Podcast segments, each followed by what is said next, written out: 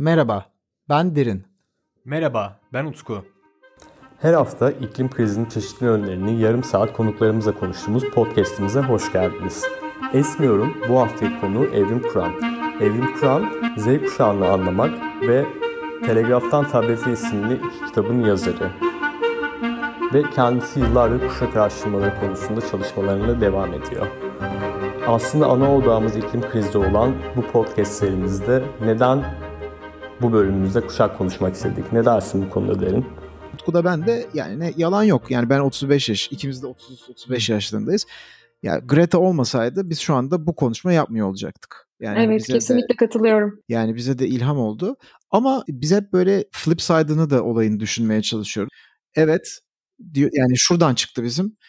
Ya işte Z kuşağı dünyayı kurtaracak. İşte onlardan beklentilerimiz çok büyük ama yani arkadaş bir kuşak veya bir insan grubunun üzerinde sen dünyayı kurtaracaksın diye beklenti yaratmak bir ağır bir yük değil mi? Yani hani diye çıktık.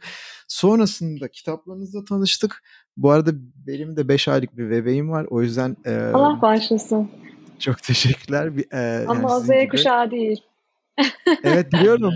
evet, al- alfaymış. Alfa mı oluyor artık? Yani Batılılar alfa diyor ama önemli olan birinci kitabımı okudunuz mu bilmiyorum. Orada arketipleri anlatıyorum. Önemli olan şu. Önemli olan Z, Y ve vırt zırt bunlar değil. Önemli olan e, bir zamanların baby boomer kuşağı vardı ya.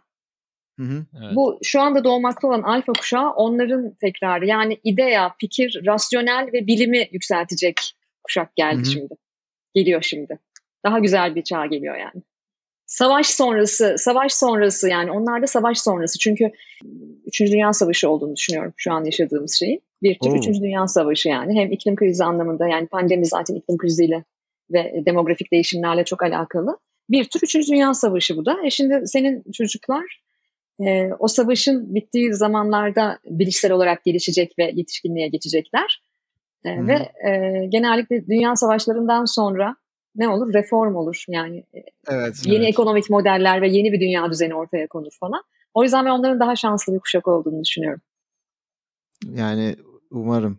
Yani ama tabii İkinci Dünya Savaşı sonrasında boom olmaz diye de umuyorum. Yani o iklim konusunda iyice bir kriz sıkıntısına yani Baby boomer olmaz. Yani baby boom yani olmasın da hani olur. boom olacak. E, pandemide de oldu zaten yani insanlar evlere tıkılınca bu bir sosyal paterndir, sosyolojik bir paterndir. Yani her krizde mesela 11 e, Eylül'de New York'ta mesela doğum oranları fırladı bir anda. E, mesela Van depreminde Van'da barakalarda kaldı insanlar neredeyse 2 yıl. E, doğum oranları patladı. Marmara depreminde patladı doğum oranları. Genellikle ölümle çok yüzleşildiği zaman doğurganlık artar. O yüzden boom, boom o yüzden oluyor. Tarih boyunca da bu böyle olmuştur. Önceki kuşağa göre daha fazla doğum oranları artar. Yani çünkü insanın çocuk sahibi olmaktaki temel güdüsü bu dünyada bir iz bırakmak. Ölüm diye bir gerçek var. Bu dünyada bir iz bırakayım. Çok hayvani bir biçim aslında. Çok duygusal bir hat değil o. E, o sebeple de ben gene artış bekliyorum. Zaten o yüzden 2080'de 10 milyar dünya nüfusu projeksiyonlara göre. Artacak yani tabii ki cahilliğimizi e, maruz görün. Hani ben kuşak araştırması diye bir şey olduğunu bilmiyordum. Ben de bu arada ben de bilmiyordum. Yani... Ben de bilmiyordum. Kendim icat ettim. yani bu kuşakları falan hep konuşuyoruz işte boomer, X, Y, Z ama bunun bir araştırması olduğunu bilmiyordun değil mi? Yani o konuda. Evet tabii yani şey e, araştırması olduğunu ve etkileri ne olduğunu bilmiyordum ve biraz da okuyunca biraz kendimi çok fazla analiz ediliyormuş gibi hissettim. Ee, hem kendi kuşağımı işte biraz o e, etiketlerden falan işte böyle bazıları sinimi bozdu mesela hani e, işte söylenenler işte Y kuşağı ile ilgili söylenenler. E, aslında şimdi yani biz Esmiyor'un e, 7. bölümündeyiz. 7. bölümdeyiz. Bu, bugün. Ve bu 7. bölümde de sizi davet etmek istedik. İklim krizi konumuz evet ama ilk bölümde Ömer Madra'yla konuştuk ve çok fazla kuşaktan bahsettik. Yeni kuşaktan bahsettik. Ee, onların nasıl gümbür gümbür geldiğinden bahsettik. Sonra bunun üzerine Selin e, yine genç iklim aktivisti onu konu kaldık. O yüzden de hani nedir bu kuşak olayı yani ne aralarındaki ne, farklar ne ve bu iklim aktivizmi nasıl etkiliyor diye kimle yani sizi de duyunca sizle konuşmak istedik. E, ya ben kuşaklarla ilgiliyim. Evet 20 yıldır e, zamanın ruhunu okumaya merak sardım ve e, kuşak çalışıyorum. Hayatı kuşak paradigmasından görmeye çalışıyorum diyebiliriz. Çünkü zamanın ruhu değiştikçe insanların davranış paternlerinin, tüketim alışkanlıklarının, e, varoluş biçimlerinin buna göre evrildiğini düşünüyorum. Aslında arada sembiyotik bir ilişki var. Dünya değiştikçe o dünyaya gelen insanlar değişiyor. İnsanlar değiştikçe de dünya değişiyor. Ve bugün geldiğimiz hiçbir nokta tesadüf değil, öngörülemez değildi, hazırlanılamaz hiç değildi.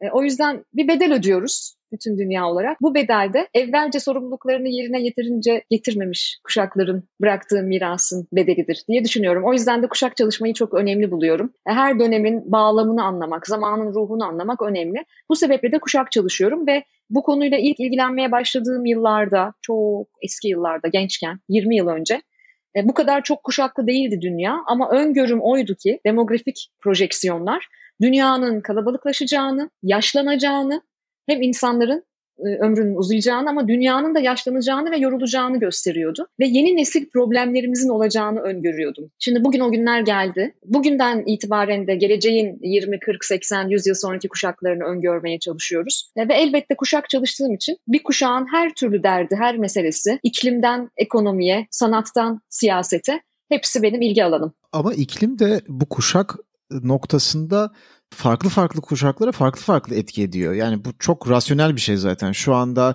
baby boomer olan bir insan için 2100 yılındaki iklim senaryosu onun çok ilgisini çekmeyebilir. Çünkü e, olağanüstü bir başarı sergilemezse e, 2100 yılını göremeyecek olan kişilerden bahsediyoruz. Ama 2005 doğumlu bir insan için, Z jenerasyondaki bir insan için e, şu andaki ortalama yaşam e, süresine baktığımız zaman 2100 oldukça gerçekçi bir senaryo. O yüzden iklim krizi aslında kuşaklar arasında çok farklı yaklaşımlar e, olan e, bir konu olması gerekiyor diye biz düşünüyoruz. Ama bu teorimiz doğru mu?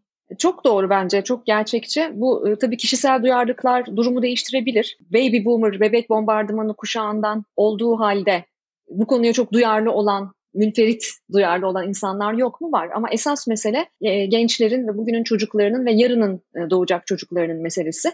Ben 45 yaşındayım. İklim krizi e, ve küresel ısınma konusunda belli bir duyarlılığa sahip olduğumu düşünüyorum kuşaktaşlarıma kıyasla. Belki bunun sebebi kuşak araştırmacısı olmam ama galiba en önemli sebebi 14 yaşında bir oğlumun olması ve 2080'in dünyasında 10 milyar olacağı öngörülen ve nereye sığacağımızı ve kaynakları nasıl tüketeceğimizi paylaşacağımızı bilmediğim bir dünyada oğluma ve oğlumun çocuklarına nasıl bir dünya bırakacak olduğumla ilgili bir sorumluluk da taşıyor olmam. Dolayısıyla e, söylediğin bir, bir tespit mi diyelim ya da bir teori mi diyelim her ne ise e, evet yani genç nesillerin daha büyük bir meselesi ama biz yetişkinler yetişkinler de e, en azından e, onlar için kolaylaştırıcı platformlar hazırlamalı ve sağlamalıyız. Ee, ve kendi çapımızda katkılarımızı da koymalıyız. Herkes kendi kapısının önünü süpürmeli diye de düşünüyorum bir taraftan başka türlü e, bununla başa çıkmamız bence mümkün olmayacak. Ya aslında bunu sadece iklimle ilgili de okumayabiliriz. Çünkü iklimi etkileyen birçok şey var. Sürdürülebilirlik mesela işte Kesinlikle. E, tüketim alışkanlıklarının sadeleşmesi ya da sivil toplum alanına ne kadar aktif olduğunuz, ne kadar eylemsel olduğunuz. Siz kitabınızda diyorsunuz ki Z kuşağı bunlarla geliyor yani sadeleşme. Yani ben hem Z kuşağını sormak istiyorum hem de yani mesela e, daha önceki kuşaklar baby boomer'larla karşılaştırınca çok büyük tüketim farklılıkları var mıydı? Var mı aralarında? Yani çok büyük bir değişimden mi bahsediyoruz tüketimle ilgili, sadeleşmeyle ilgili? Var tabii çünkü aslında herkes kendinde olmayanın peşindedir. Kuşak çalışmalarının sırrı bu. Formülü varsa eğer formülü bu. Her dönem insanı, her birey kendinde olmayanın peşinde. Önceki dönemdeki, önceki kuşağın eksikliklerini tamamlamak üzere geliyor veya önceki dönemin fazlalıklarını sadeleştirmek üzere geliyor. Bu anlamda da döngüsel bir formu var kuşakların, lineer bir formu yok. Krize bakılacak olursa e, ekonomik krizler gibi iklim krizi de çok kuşaklı bir kriz. Bir kuşağın derdi olan bir kriz değil. O yüzden evet e, Z kuşağı şunu söylüyor. Süper kahraman beklemeye artık e, halimiz kalmadı. Süper kahramanlar gelmeyecek. İş başa düştü diyor. Bu da onların sözleri, benim sözlerim değil. E, ve büyük bir sorumluluğun altına girmiş durumdalar. Ama ben yine de bunu bir kuşağın çözeceği bir dert olarak görmek de istemiyorum ve hadi çocuklar biz çözemedik hadi buyurun siz çözün demek de istemiyorum. Bunun çok kuşaklı bir kriz olduğunun altını defalarca kez çizmek istiyorum. Eğer bugün 40'lı yaşlarda 50'li yaşlarda bireyler kendinden sonra gelecek kuşaklara bir ev, bir araba, bir iş, düzenli bir gelir bırakmak için kendilerini paralıyorlarsa üzerinde yaşanacak bir dünya bırakmak da en az o kadar hatta daha da fazla sorumluluğumuz.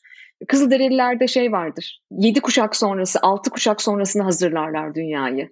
Bu kuşakların kuşaklara insanın insanı olan sorumluluğudur. Doğayı oraya hazırlarlar, e, yaşamı oraya hazırlarlar. Sadece kendilerinden sonraki iki kuşağı düşünmezler. Bizim galiba bugün sahip olmamız gereken perspektif bu. Dünya tarihi ve Türkiye Cumhuriyeti tarihi ilk defa, tarihte ilk defa altı kuşaklı bir yer. Altı kuşaklıyız. Bak Kızılderililerin dediği şeye geldik ve altıncı kuşak acı çekiyor şu anda. Ee, ya aslında biz buradan biraz da şeye de sizin yaptığınız çalışmalar üzerinden yani ilk yani aslında biraz kuşak kuşak meselesini çok merak ediyoruz yani çünkü bunu e, reddedenler de var yani her şey kuşaktan ibaret değil işte. Değil tabii. Tabii ki değil. Her şey tabii ki kuşaktan ibaret değil. Ama kuşak bir araç yani kuşağın önemli olmadığını aslında işte aradaki ekonomik düzeyin önemli olduğunu, sosyoekonomik farklılıkların önemli olduğunu söyleyen var. Yani aslında biraz e, bu yani kuşakları belirleyen şey ne e, ve bu kuşakların yani sosyoekonomik düzeyin buna etkisi yok mu kuşakların geçişkenliği konusunda? Tabii ki etkisi var. O yüzden bağlamı görmek lazım. Benim araştırmalarımı okuyan, inceleyen herhangi bir insan zannedersem e, bu kuşak saçmalığı diye cümlesine başlama talihsizliğinde bulunmaz. Aslında tam olarak söylemeye çalıştığımız şey şu. Türkiye'nin Z kuşağını, Türkiye'nin Y kuşağını, Türkiye'nin gençlerini araştırdığımda dünyanın 61 ülkesinde gençlik araştırmaları yapan biri olarak elbette Türkiye'nin gençlerinin dertlerinin dünyanın bilhassa gelişmiş ekonomilerine kıyasla daha farklı olduğunu görüyorum. Ama artırıyorum. Sadece Türkiye bağlamında bakma. Sadece bir bölge bağlamında da bakma. İstanbul'da 500 adım yürüyerek iki mahalle değiştirdiğinde bile çok farklı gençlik profilleriyle karşılaşıyorsun. Ama asıl olan şu ki araştırmalar bize şunu gösteriyor ki çok ciddi ortak dertleri var. Biz Türkiye'de hem düşük sosyoekonomik seviyedeki mahallelerde, farklı kentlerde hem yüksek sosyoekonomik seviyelerdeki e, kentlerde ve mahallelerde yaptığımız bir Z kuşağı araştırmasında onlara Türkiye'yi tanımla, Türkiye'de yaşamayı tanımla dediğimizde bir ortak noktalarını gördük. Bir sürü ortak noktalarını gördük ama birincisi şuydu. İlk söyledikleri sözcük zordu. En çok zor diye tanımladılar. Dolayısıyla anahtar kelime, çatı kavram bu ülkede yaşamak zor ise gençler için şimdi kırılımlarına inerek farklı sosyoekonomik seviyelerde zorluğu nasıl yaşıyorlar ve nasıl kolaylaştırabiliriz ona bakabiliriz. Pazarlama bilimini reddetmeyen, sosyoloji bilimini reddetmeyen, e, segmentasyon araçlarını reddetmeyen bir sürü sözde bilir kişi nasıl oluyor da kuşakları reddedebiliyor, zamanın ruhunu reddedebiliyor? Ben de buna anlam veremiyorum açıkçası. İklim değişikliğini de çok reddeden var ya o yüzden. Evet. Tabii tabii iklim değişikliği doğru. Ya ama zaten dünyanın yuvarlak olduğunu da biliyorsun reddeden ciddi e, bir kitle var ve örgütlülerde. O, bu arada bu konuda da zaten bir bölüm yaptık şeyde e, Özgür Mumcu'yla komplo teorileri hakkında. O da çok keyifli bir bölüm olmuştu evet. Ya bu şey dediğiniz çok önemli bence. Hani dertleri çok benzer. Yani soruyoruz işte bu ülkede yaşamak zor deniyor. Ya belki araştırmanıza konu olmamıştır ya da olmuştur. İklim değişikliği de ortak bir konu mu? Farklı sosyoekonomik e, backgroundlardan gelen insanlar açısından. İklim grevleri sadece Bebek Parkı'nda mı yapılıyor? Yoksa İstanbul'un farklı semtlerinde, Anadolu'nun farklı şehirlerinde de bunlar yankı buluyor mu? E, çok güzel bir soru. Çok teşekkür ediyorum. Çünkü bu bizim evet araştırma e, alanlarımızdan biri. Yani baktığımız alanlardan, e, cevap aldığımız veya alamadığımız alanlardan biri. Karşılaştırmalı araştırmalar yaptığımız için farklı mahallelerde, farklı semtlerde ve farklı sosyoekonomik seviyelerde. Şimdi birincisi e, e, Fridays for Future e, hareketini buradan analım. E, Atlas'a da ve arkadaşlarına da sevgilerimizi gönderelim. E, birincisi şu, evet e, Türkiye'de Fridays for Future, e, Gelecek için Cumalar Hareketi'nin e, Türkiye genelinde bir karşılığı var. Anadolu'nun çok çeşitli kentlerinden bu harekete katılım var ve Anadolu'nun çok çeşitli kentlerinde şu anda e, dijital platformda da, dijital ortamlarda da olsa cuma günleri iklim e, krizine karşı grev yapmaya devam ediyorlar. Ama çok düşük sosyoekonomik seviyeli semtlerde ne yazık ki bu farkındalığı görmüyoruz. Orta ve yüksek sosyoekonomik semtlerde iklim krizine dair e, bir farkındalık var. Evet daha çok konuşuluyor ve daha büyük bir kaygı bu. E, fakat düşük sosyoekonomik, oldukça düşük sosyoekonomik seviyeli mahallelerde. Neden biliyor musun? Çünkü orada dert çok daha farklı. Bugünü kurtarmak, bugün karnını doyurmak, bugün ayakta kalmakla ilgili gencin derdi var. Bu ihtiyaçlar e, hiyerarşisi piramidinin neresinde olduğunuza bağlı. Evet ama bu, bu sadece Türkiye ile ilgili değil değil mi? Yani bu sonuçta Dünyanın küresel olarak böyle. da küresel olarak bu durum çok kaçınılmaz bir biçimde böyle ama e, orta ve e, üst gelir gruplarında çok ciddi bir ilgisi var gençlerin e, farkındalığı var ve bu alanda e, sivil toplum hareketlerine katılma eğilimi, bu alanda aktivist olma, aktif vatandaş olma eğilimi veya bireysel olarak kendi kapısının önünü süpürme eğilimi oldukça yüksek. Tabii benim hayalimdeki dünyada, benim hayalimdeki Türkiye'de sosyoekonomik seviyesi her ne olursa olsun fırsat eşitliği sağlayarak her mahalleye benzer farkındalıkları taşıyabilmek. Bu da kural koyucunun, kamunun, devletin görevi. Son birkaç haftadır sanki Z kuşağını seslenen politikacılar artmaya başladı. İşte ey Z kuşağı sen bunu hatırlamazsın falan diyenler çok fazla var. Z kuşağı bilmez. E, hashtag de oldular şu anda. Z, Z kuşağı, kuşağı bilmez. bilmez. Evet Z kuşağı bilmez. Yani Türkiye nüfusunun %31'i Z kuşağı oluşturuyor. İşte 19 yıl içerisinde 20 milyondan fazla Z kuşağı politik düzleme katılacak. Bu kişiler oy verecek. Ee, evet. Ekonomik olarak bir kısmı iş gücüne katılıyor olacak. Ee, kazandıkları paralarla, işte tüketim alışkanlıklarıyla, politik seçimleriyle de e, dünyayı bir etki edecekler. E, sizce Z kuşağının şu günkü hassasiyetlerini de göz önünde bulundurduğunuz zaman tabii bir spekülasyon olacak. E, Z kuşağının gelecekte ne, neleri değiştireceğini düşünüyorsunuz? Özellikle bu iklim, sürdürülebilirlik ve çevre düzleminde. E, bireysel haklarına sahip çıktıkları ve aktif vatandaş oldukları müddetçe bir, tüketmeme haklarını kullandıklarında, seçmeme, tercih etmeme haklarını kullandıklarında bir şey değişecek ve her şey değişecek. Buna bütün kalbimle inanıyorum. Ama soru şu ki tüketmeme, tercih etmeme haklarını kullanabilecekler mi? Bu çok önemli. Ee, eğer 2021'de olası bir seçim olursa bu yıl biliyorsun bu yüzden de bu dönemlerde Z kuşağı e, hashtaglere daha çok taşınır oldu tabii e, siyasi e, oyuncular tarafından da. 2021'de olası bir seçim olması halinde yaklaşık 7 milyon Z kuşağı oy kullanacak. 2023'te bir seçim olması halinde bu sayı daha da artacak. Bunların yaklaşık 6 milyonu ilk kez sandığa gidecek. İlk kez oy kullanma hakkına sahip olacak. Ve e, doğdukları günden bugüne başka bir Türkiye görmediler. Ve bizim araştırmalarımız şunu gösteriyor. İster beğenin ister beğenmeyin. Bu jenerasyon hangi sosyoekonomik seviyede olursa olsun Türkiye'de yaşamakla ilgili dertleri ve meselesi olan bir jenerasyon. Tam da bu sebeple pandemiden önceki yıl 2019'da en çok e, Y ve Z kuşağı beyin göçü verdiğimiz yıl oldu. Benim arkadaşlarımın yarısından fazlası evet. yurt dışında yaşıyor. Derinin de büyük yani ihtimalle öyledir. Azınlıkta kaldık evet. yani biz Türkiye'de yaşayanlar olarak. E, sizinki de sanal beyin göçü olabilir bu arada onu da söyleyeyim. Yani kalanlar hani pandemiden dolayı gidemeyen bir kitleye de ben onlara da sanal beyin göçü diyorum. E, ne anlamda yani sanal beyin göçü? Fiziksel olarak bir ülkede olabilirsiniz ama belki mesela benim Türkiye'de tanıdığım pek çok genç var şu anda e, yurt dışında bir üniversitede eğitim almaya devam ediyorlar. Fiziksel olarak gidemiyorlar ama sanal olarak eğitimlerine veya yurt dışında bir şirkette çalışıyorlar. Fiziksel olarak gidemiyorlar ama e, projelerini onlar için yapıyorlar.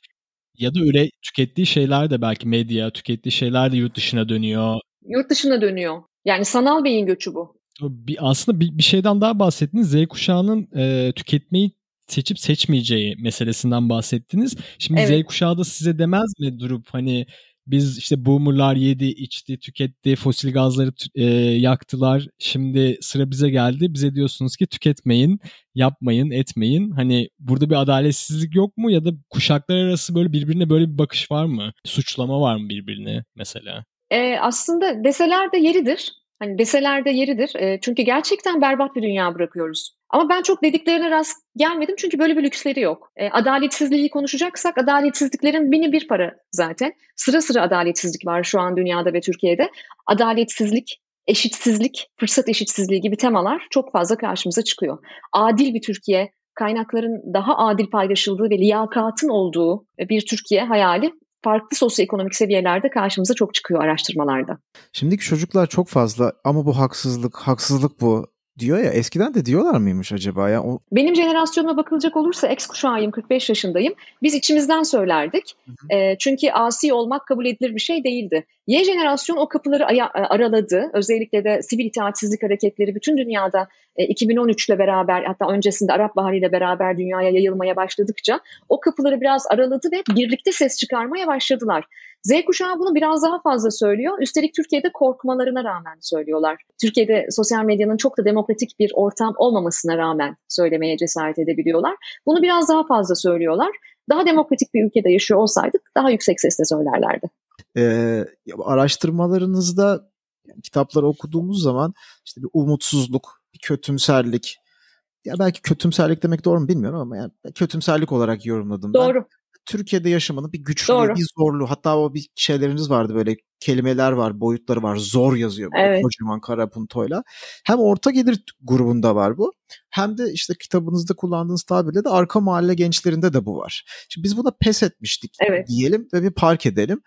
Ama bir de iklim kriziyle mücadele etmek istiyorsak bu Paris Sözleşmesi'nin mimarlarından biri var Christiana Figueres diye. Onun e, geliştirdiği yani ortaya attığı bir terim var. İnatçı optimizm diyor.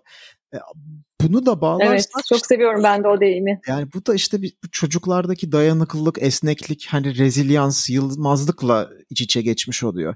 Peki burada yani gerçek ve olması gereken arasında sizce bir çelişki yok mu? Bunu nasıl atlatacağız? Biz bu rezilyansı, yılmazlığı nasıl aşılayacağız? Ya e, e, Christiana Figueres deyince ben onun bir e, bir TED konuşmasıydı zannedersem. Bir TED konuşmasını izledim. Çok etkilenmiştim. Sanırım o konuşmadaydı. E, bir rüyasından bahsetti. Kızılderili analojisine e, bizi bağlayabilecek bir rüya. Rüyasında e, yedi neslin yani yedi nesilden çocuk gördüm. Yedi neslin gözleriyle buluştuğunu ve o yedi nesilden, yedi farklı nesilden çocuğun ona what did you do? Ne yaptın sen bu dünya için diye sorduğunu anlattığı bir bölüm var. Bu beni çok etkilemişti gerçekten. E, bunu hep aklımızda tutmalıyız bence. Bu e, stubborn optimism onun e, evet. kavramı şey e, e, e, inatçı iyimserlik mi diyelim buna. Bu inatçı iyimserliğe çok önem veriyorum. E, hem ki Geres de bundan bahsediyor hem alanda çalışan birçok insan da bundan bahsediyor. Artık yüzleşme aşamasından işbirliği aşamasına geçmemiz gerekiyor.